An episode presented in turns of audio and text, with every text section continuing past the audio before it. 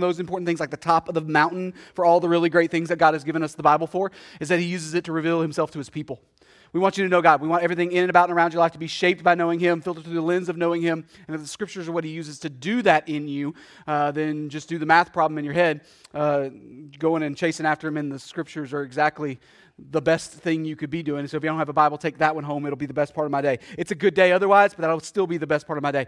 All right, so like I mentioned before, uh, the, today is a little complicated. Uh, it's a little bit different than, than normal. Uh, rather than me spending the next 40 minutes talking about uh, one text of Scripture, uh, we're breaking our time into kind of three distinct sections. And so uh, my task today, my task this morning is to give a charge directly to the two men that we're about to install as elders. And so Jeff's right here. I'm going to stare at him a lot. All right. And Les is right there. I'm going to stare at him a lot. So what does that mean for the rest of you? Well, it means this I ain't talking to you. That's what it means. I, I ain't talking to you. But here's what you can do you can eavesdrop. And you should eavesdrop. All right? Uh, at the end of the day, the same exact way that a church is responsible for raising up its leaders, a church is just as responsible for holding its leaders accountable to the things that God has called its leaders to do. All right? And so if you don't know what those things are, you're the problem. All right? And so I'm going to talk to them, but you need to like eavesdrop, listen in, all right, so that you can like know what they're supposed to do. Does that sound good? All right, now Jeff, Les, what is it exactly that God says that church leaders are responsible for? Do you know? I mean, it seems like an important question to answer right now. We've been talking for a number of months uh, about who elders are. We've, we preached through the book of Titus together. We held the, the qualifications of Titus up next to the qualifications of 1 Timothy. We compared those two and contrasted those two. Uh, we, had, uh, we heard uh, Peter's thoughts about it just a moment ago when Paul read uh, 1 Peter 5. All right? Who elders are has an incredibly clear biblical answer. Right? They are men of character. Men of character. The Bible, Bible doesn't say to raise up men with a specific list of skill sets and capacity for leadership, though those things could obviously be used in, in godly ways and for God's glory. The Bible doesn't say to raise up men with a specific level of education or training, though again, that could honestly, genuinely be used for God's glory and the church's good. Nor does the Bible say that a church ought to raise up men with charisma and a healthy dose and sense of calling, right? Though those things could be leveraged for godly purposes just as well. Now, the Bible is crystal, crystal clear. It says, raise up men of character. Men of character, men of spiritual maturity. Why? Well, because with character, all of those other things, good or bad, all those other things, they can be grown in, they can be cultivated, they can even be excused in their absence for a while until we work on some other things. But without character, all those other things are actually a giant problem. Without character, all those other things can be just as easily used as a weapon for terrible purpose. See, we, we spent a lot of time in our church family over the last several months dealing with the who question. And our church has, I think, wisely and prayerfully come to this moment, this morning, ready and willing to raise the two of you up in this way because, because they rightly see the character that's in you. They see it. I see it. And because we have now made it to this moment, I think we can actually answer the what question through the right lens. So, what do elders do? Well, Paul answers that question for us in the very last thing we believe he wrote in the New Testament, 2 Timothy. Just like 1 Timothy and just like in his letter to Titus, Paul's the old guy giving wisdom to the young guy, the grizzled vet uh, trying to explain how the game actually works to the rookie. All right, that's kind of the sense in, the, in, in all these letters. And in, and in chapter 4 of 2 Timothy, speaking to Timothy, Paul says this in verse 1. He says, I charge you in the presence of God and of Christ Jesus, who is to judge the living and the dead, and by his appearing in his kingdom, preach the word. Be ready in season and out of season. Reprove, rebuke, and exhort with complete patience and teaching. Verse 3 For the time is coming when people will not endure sound teaching, but having itching ears, they will accumulate for themselves teachers to suit their own passions, and will turn away from listening to the truth and wander off into myths. Verse 5 As for you, always be sober minded, endure suffering, do the work of an evangelist, fulfill your ministry.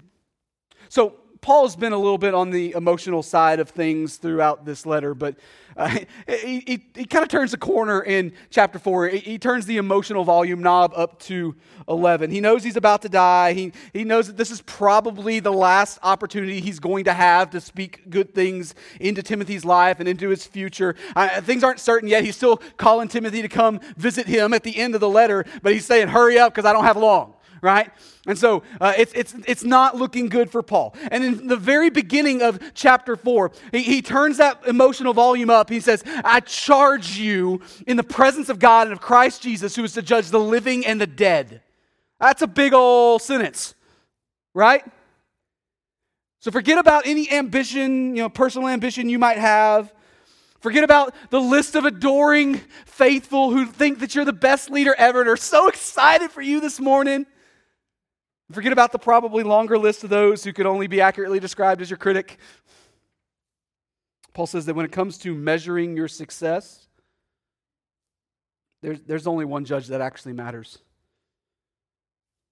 He describes that judge in what we would call eschatological terms. He says that the judge, this judge, will be Jesus. The, he will judge the living and the dead by his appearing and the appearing of his kingdom. Meaning that when Jesus comes back onto the scene, all the other wannabe judges on this world will learn their place.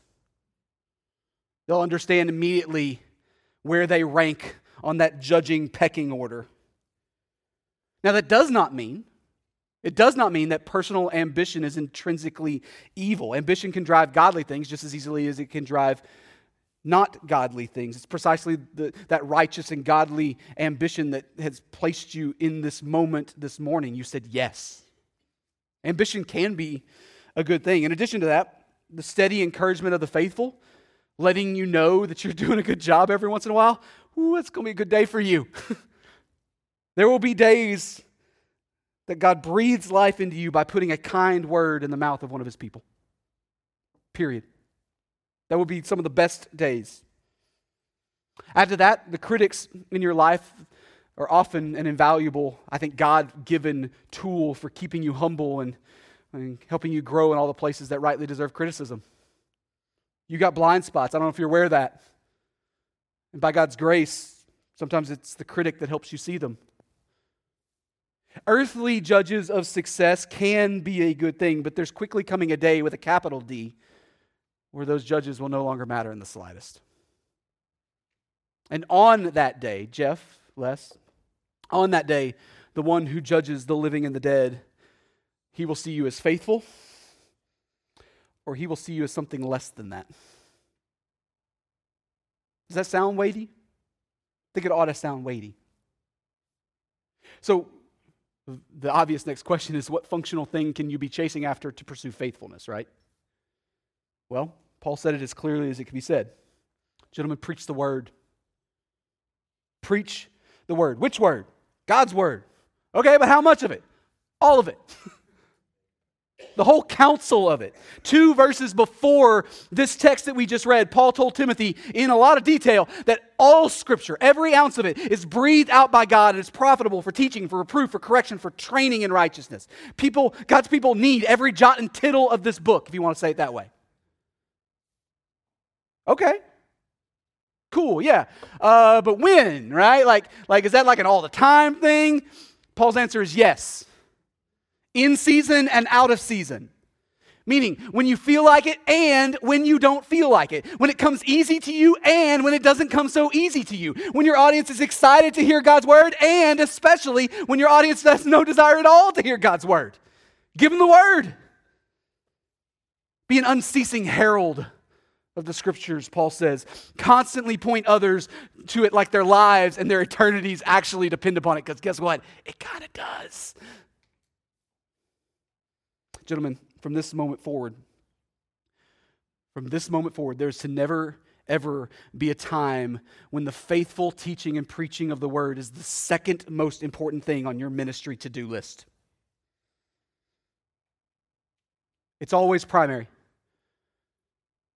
Are there a bunch of other really important things that church leaders have to handle and deal with? Of course there are.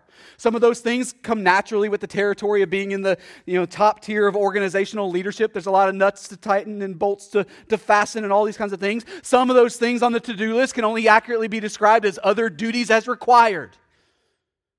But according to the Apostle Paul, in an emotional letter to a young elder he loved more than just about anybody we've ever seen him love, your character and spiritual maturity channeled toward the faithful handling of the word for the good of everyone else is the measuring stick. Not a measuring stick, it is the measuring stick that Jesus will use to judge whether he sees you as a faithful leader or an unfaithful leader.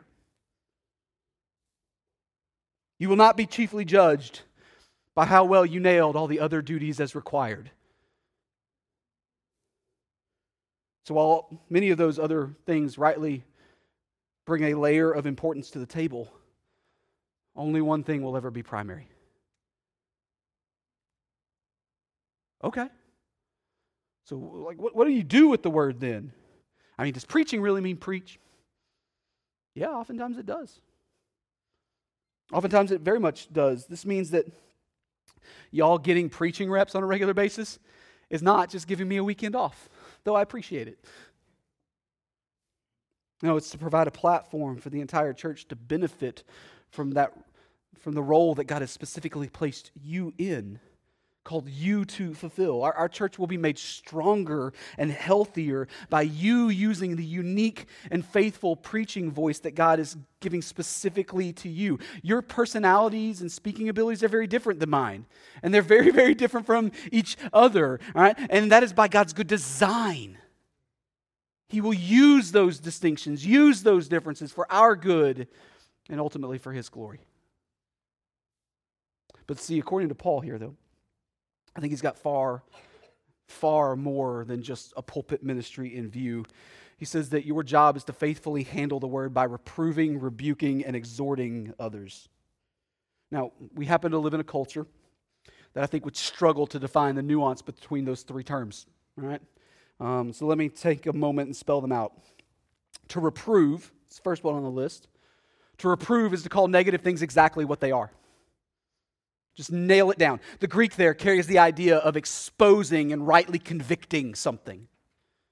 When handled faithfully, God's word will cut right through all of the faulty presuppositions and value systems of this world. Cuts through it like butter. Even though they, people try to desperately cling to those value systems, desperately cling to those faulty presuppositions, the word cuts right through it. But here's the thing your wisdom, your stage presence and speaking ability, they can't do that. But God's word can. To rebuke is to warn and correct, usually in a forceful way. Not some kind of punitive thing, but as, a, as an incredible act of love for someone because uh, who's chasing after what, what cannot satisfy them.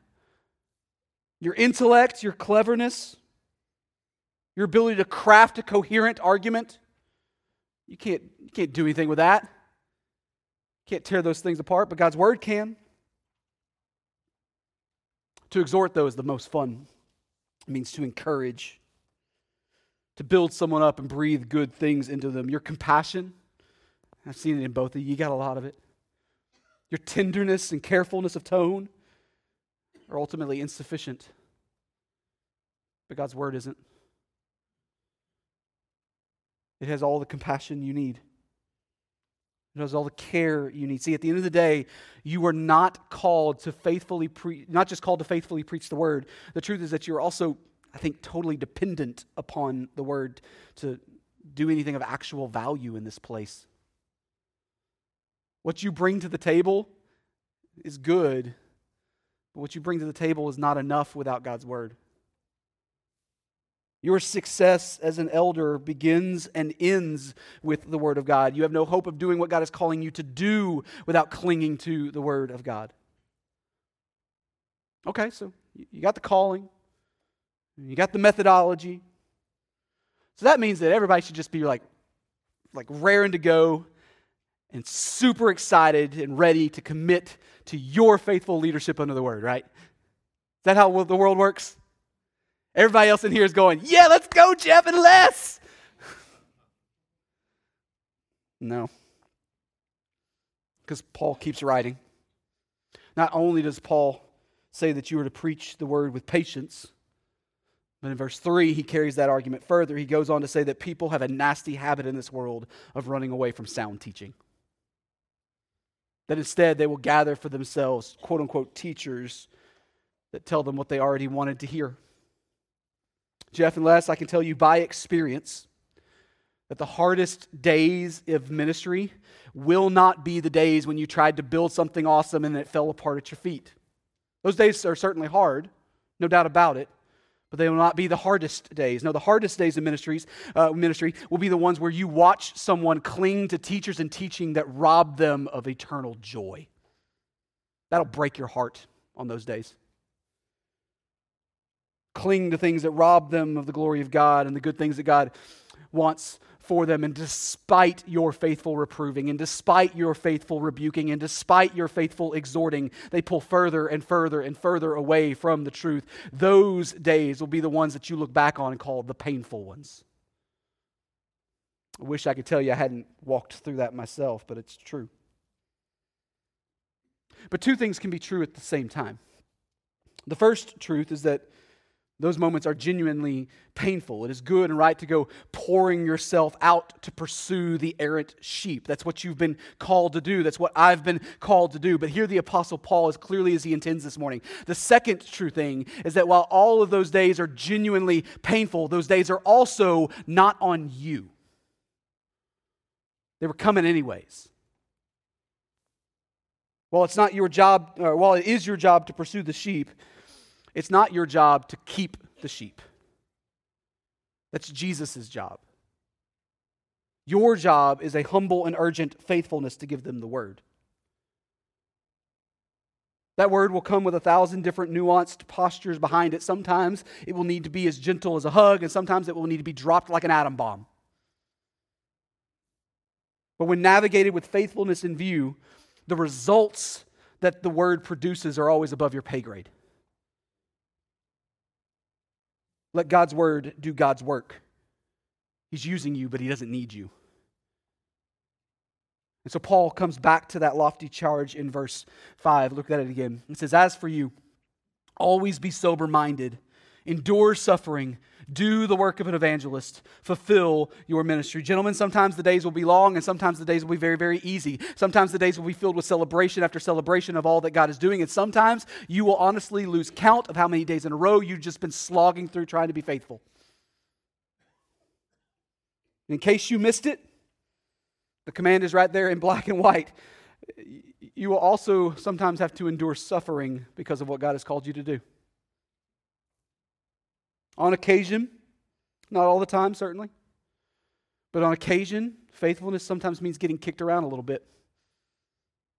Don't let anybody try to tell you otherwise. Okay, but what is the reward, though? Like, can point to negative examples, but what, why, why would we ever jump wholeheartedly into this? What's the reward? What, is, what does God promise to those who find their rest and their satisfaction in Him as they walk in the calling He's placed upon them? Like, can we trust, in addition to uh, all the better, more celebrated moments of, on this side of eternity that is elder ministry, can we also trust that the well done, good, and faithful servant will be entirely worth it when it comes? I think, I think maybe we can trust that. Can we trust that getting to play this slightly more prominent role in the kingdom that he's building for himself is sufficient reward in and of itself? And the longer I get to play this role, the more and more convinced I am that, oh, that's really, really true. And my prayer for you this morning is that God will continue to strengthen you in exactly the same ways good days and bad days, but always giving you Himself and promising infinitely more in the future. Here's the hangup, though. As in all things involving faithfulness, you got to commit to the promise before you see the payoff. That's not always easy to do. So, gentlemen, how do we get there? Paul answered our question already. Preach the word, let it do its work. Watch God do what God will do when you walk in faithfulness. And in doing so, I'm convinced that God will give you all of these good things. Let's pray. Father, thank you for these men. Thank you for the charge. Thank you for your word. It's bigger than us, more effectual than us, eternal and good. Yes, sometimes like the atom bomb, and yes, sometimes like the hug, but always your word for us. Help these men stand in faithfulness. Give them wisdom to figure out how the, the posture behind it needs to be given. That's bigger than us, too. We're in over our heads on that one. But you give wisdom, and so we'll trust you. We love you. Thank you for loving us first. In Jesus' name we pray. Amen. Sam?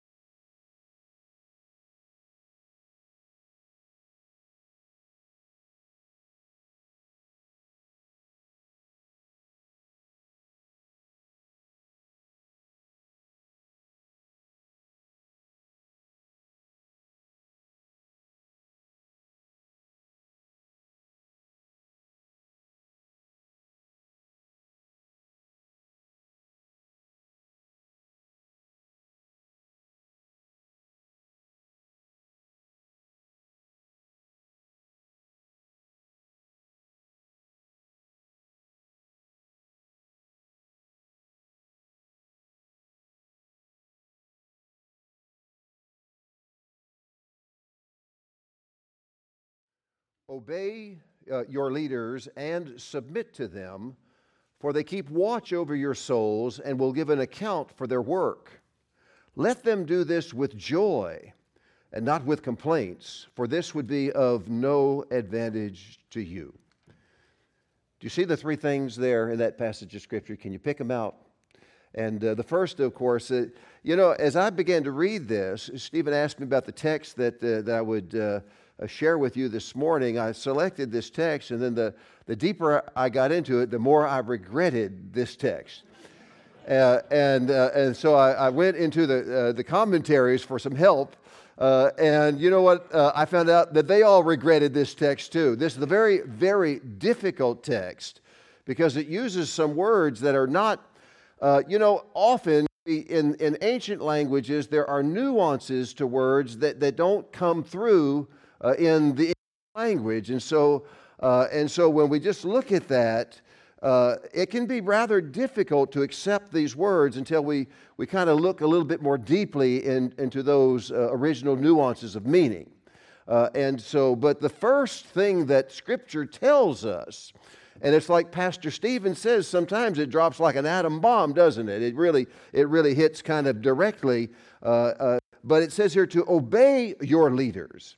Uh, but let me just kind of set this at ease. You know, the Bible, one verse, can't say everything about a subject. You have to take, and as Stephen said, to preach the whole counsel of the Word of God. Uh, see, uh, this is not an unqualified obedience. Uh, it is always a qualified according to, to the whole counsel of Scripture. And for example, uh, for false teachers, those that, that will rise up and, and lead God's people astray, uh, we're under no obligation to obey uh, leaders in the church uh, that, that mishandle and abuse and, and teach false doctrine. Uh, and for those uh, who are abusive leaders, who, who love to have the preeminence and to lord it over, and they use their positions of servanthood in a very self serving way, and their motives are completely uh, off the mark. Uh, there's another example where Scripture cautions us about not obeying that kind of uh, abusive leadership. And so, all things in, in context here of the whole counsel of Scripture, but those who teach with uh, the character that uh, the Scripture refers to, uh, and they're teaching the scriptures, to them we owe our obedience, okay? Now, the word obey here that I mentioned a moment ago has this nuance. Uh, it comes from a verb that means to persuade. But in this instance, it has this, this interesting uh, where it's reflexive back on the subject. So uh, it is to persuade yourself uh, or to be persuaded by your leaders, okay? Uh, and it's not their opinions or, or it is what they teach. Uh, and so it goes full circle to what we've heard already today uh, that that is paramount in their ministry to teach us uh, the, the rightly divided word of truth. Uh, and so, and when they do that, we are to listen, to examine, to consider, and to be persuaded that what they say is right. And then the second thing then is that we are then, therefore, to submit to that. And that is the idea. Sometimes that verb is used to give up your seat to somebody else who walks in the room. And uh, we were together at a cabin in Maine just last night up in uh, uh, Naples, Maine, along uh, Sebago Lake there, along the Creek River, if you know where that part of Maine is. And uh, we were sitting around the campfire and just enjoying uh, some marshmallows and some s'mores. And we, we had our little Adirondack chairs, and my daughter had no place to sit. And, and so I got up and said, Here, Sarah, you sit here. Uh, and that's the same, that word is used, this word submit is used in that kind of usage uh, in uh, the Greek New Testament, uh, or in the Greek language, I should say. And so it means to defer to other people, to, to give them a place. Uh, and again, it's not the leaders per se, but is what they teach from the Word of God. We are to be listened to it and be persuaded by it and then uh, yield to it in our lives and, and give it place. Let it have its way in our lives. And we're to do that. But then I really want to focus on this third thing because I think it is so critical. Uh, and that it says here that we are to, we are to obey. Uh, we are to, to yield, and then it says, but and they are these are the ones who watch over our soul, and they give an account for that. James tells us that they are going to be judged much more harshly for what they say. Do you realize that? And one reason is because when, when uh, most of us speak to other people, we do it on an individual basis. And if we lead somebody astray, well, we've led somebody astray. That's hard enough as it is. But when you have a, a large group of the people of God and you lead them astray, the consequences are far more dire, and thus they are judged far more harshly uh, for their words. And so, but anyway, they give an account for their watching over our souls. But the scripture says here to obey them, to yield to them, not to them per se, but to the word that they preach, but let them do it, church members, with joy and not with grief.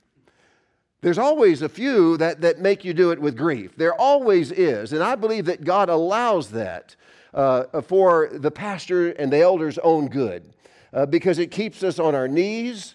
Uh, it keeps us uh, uh, examining ourselves to see if there's some truth to that criticism. Uh, and all of that is good, and God uses that to shape us, and nobody beyond uh, criticism. But that can really get under a leader's skin, and that needs to be balanced with uh, doing things with joy. Your job their job is to faithfully teach you the word of truth. And your job is to obey it, to yield to it, and to allow them to do that ministry, to carry it out with joy. How do you do that? How do you do that? There's a couple of scriptures I want to just, just quickly touch on. Uh, the Apostle Paul says in the book of Philippians, we won't turn there, uh, but he says that he appeals to the people of the church at Philippi Make my joy complete. Uh, there's nothing left that, that, that I lack, that I desire, that I haven't uh, experienced in terms of joy. Make it totally, just fill it all the way up, my cup of joy, by doing what? Having one mind, having one love, being in one accord and with one purpose. He, he, talks about this unity in those four different descriptors, but they all point to just this, this deep, widespread unity among the people of God. Break it down real quickly to be of mind, one mind. We think the same thing. We're on the same page doctrinally. Uh, we believe those essential core beliefs of the church and we hold them together. We think the same thing. We love the same thing. We love it uh, when people come to know Christ. We love it. I mean, it just it just gives us goosebumps, and we just go home so excited when people uh, are baptized and, and they share their testimony, and and that just gets us so excited. We love the same things, and then he goes at this another level deeper when he says being of one accord. It literally means having the same soul. It's not just a superficial kind of academic, you know, we're on the same page, but we are just so unified that it just goes right to the very core of our souls. We are together and then having one purpose. I remember we experienced that here at Nashua Baptist Church a number of years ago when I first became pastor here. That would be uh, 15, almost, uh, almost 16 years ago. And, uh, and I gathered together our church leaders. Uh, and I said, uh, Brothers, what is the next big thing, challenging thing that God would have Nashua Baptist Church to do? And I put that question out there. Les, you were one of those brothers. Do you remember that question? Where's Les at? Do you remember that question? I'm not lying to these folks. He said yes. and uh, John, do you remember that question? You see there? And, and I said, What is the next big thing? It's always been just a great church. It's been one of the finest churches in all of New England. And, and uh, but, but, you know, we can't rest on our laurels. We need to look forward and not always looking backwards and, and uh, to be fruitful for God. And, and one by one by one, it was almost as if there was some kind of collusion, but there was no collusion among them. But they all thought the same thing. And they all were united in purpose. And they said, We've got to build, we've got to enlarge this building. And uh, they, every one of them, it was a unanimity all across the board. Each one said the same thing. And, they, and the church got together behind that, united in one purpose. And I tell you, we had struggles. Uh, we had financial struggles. God brought us uh, uh, uh, uh Clyde Nivens over here and Lena and, uh, and they led the way, and there was just, but there was this excitement. But I want to talk to you. That is what makes a church leader lead with joy when the people of God are together in such a, a deep, deep, soul rooted unity. All right? One of the great Bible commentators, Barnes, said this about this kind of unity. Probably there is no single thing so much insisted on in the New Testament as the importance of harmony among Christians. That is an incredible statement. Probably there is no single thing so much insisted on in the New Testament as the importance of harmony among Christians. It says, now, that is in the present time, there is an almost there is almost nothing so little known or rare. But if it prevailed, the world would soon be converted to God. A church becomes a powerhouse for the kingdom of Christ when the people of God walk together in unity. How good and pleasant it is when the people of God live, dwell together in unity. And when you will do that, you will cause your leaders to do their ministry with joy. And then, secondly, because that's what it says, Paul said, Make my joy complete by being in unity. Secondly, uh, the Apostle John said this about joy. He says, I have no greater joy than to hear that my children do what? You know that scripture? That my children walk in truth. I have no greater joy.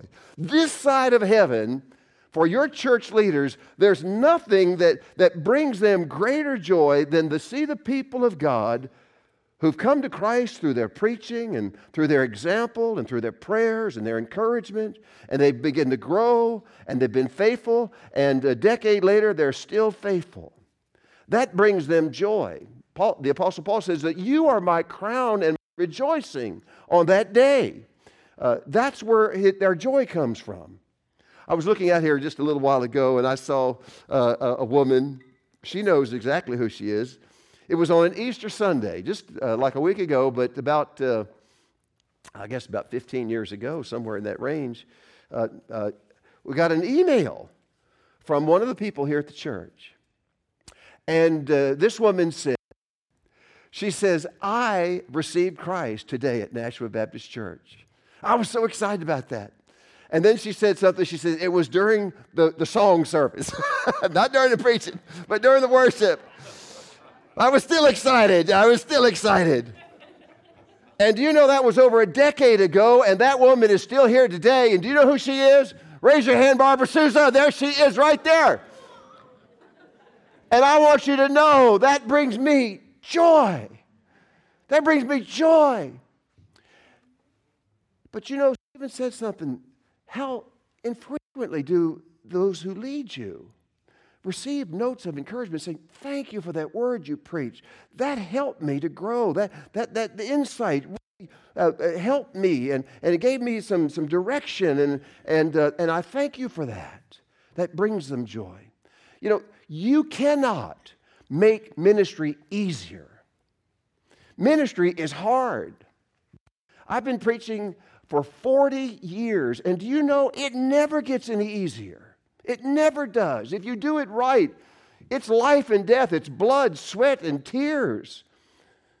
And, and you can't make it easy. It can be discouraging. It can be lonely. It can be incredibly frustrating.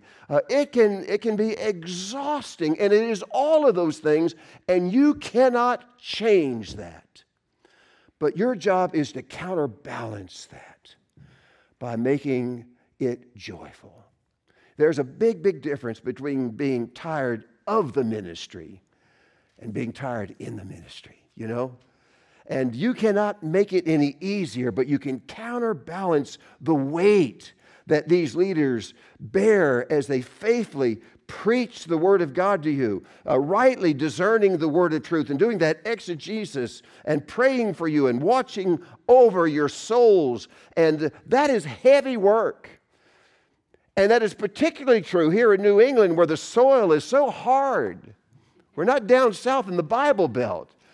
Uh, this, is, this, is, this is hard soil here. And this is a difficult place to, to be effective in ministry. But your job is to, is to understand that and balance those difficulties by making uh, those who serve you as leaders do it with joy. Obey them, yield to them, submit to the teaching of the Word of God through their ministry, and find ways to help them carry out their ministry with joy. Let us pray. Father, we thank you for your word. We thank you for uh, the people of God here at Nashua Baptist Church, for, for Jeff and for Les, for Marilyn and, and Nikki. And Lord, we just pray that we as the people of God would, would obey the word that they preach, that we would yield to it in our lives and be conformed by it into the image of Christ and that we would all do our parts, that they would carry out that great work with joy in Jesus' name. If I could get the Duncans and the Musters to come forward, please. So, as a Baptist church, yeah, come and grab these seats here. Um, as a Baptist church, we, we believe that the congregation is are, are the ones who ultimately hold the authority um, to, to do the things that God calls his people to do. And so, one of the ways that we can show honor and show how much we love and show how much uh, we are going to be chasing after their joy is to pray for them now, but to do so in a special way. And so, if you are a church member, somebody who's formerly a member of our church, um, and you're willing and able, we'd love for you to come forward in this moment, lay hands on them in whatever way you can get here. Um, and then we're going to pray for them. Let's, let's do that now.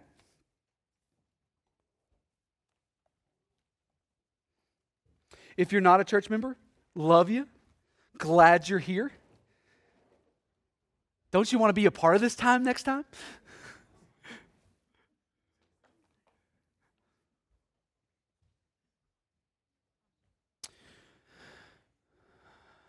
As you arrive, get and spend a couple of moments just praying for them in your little group, and then I'll close this out together.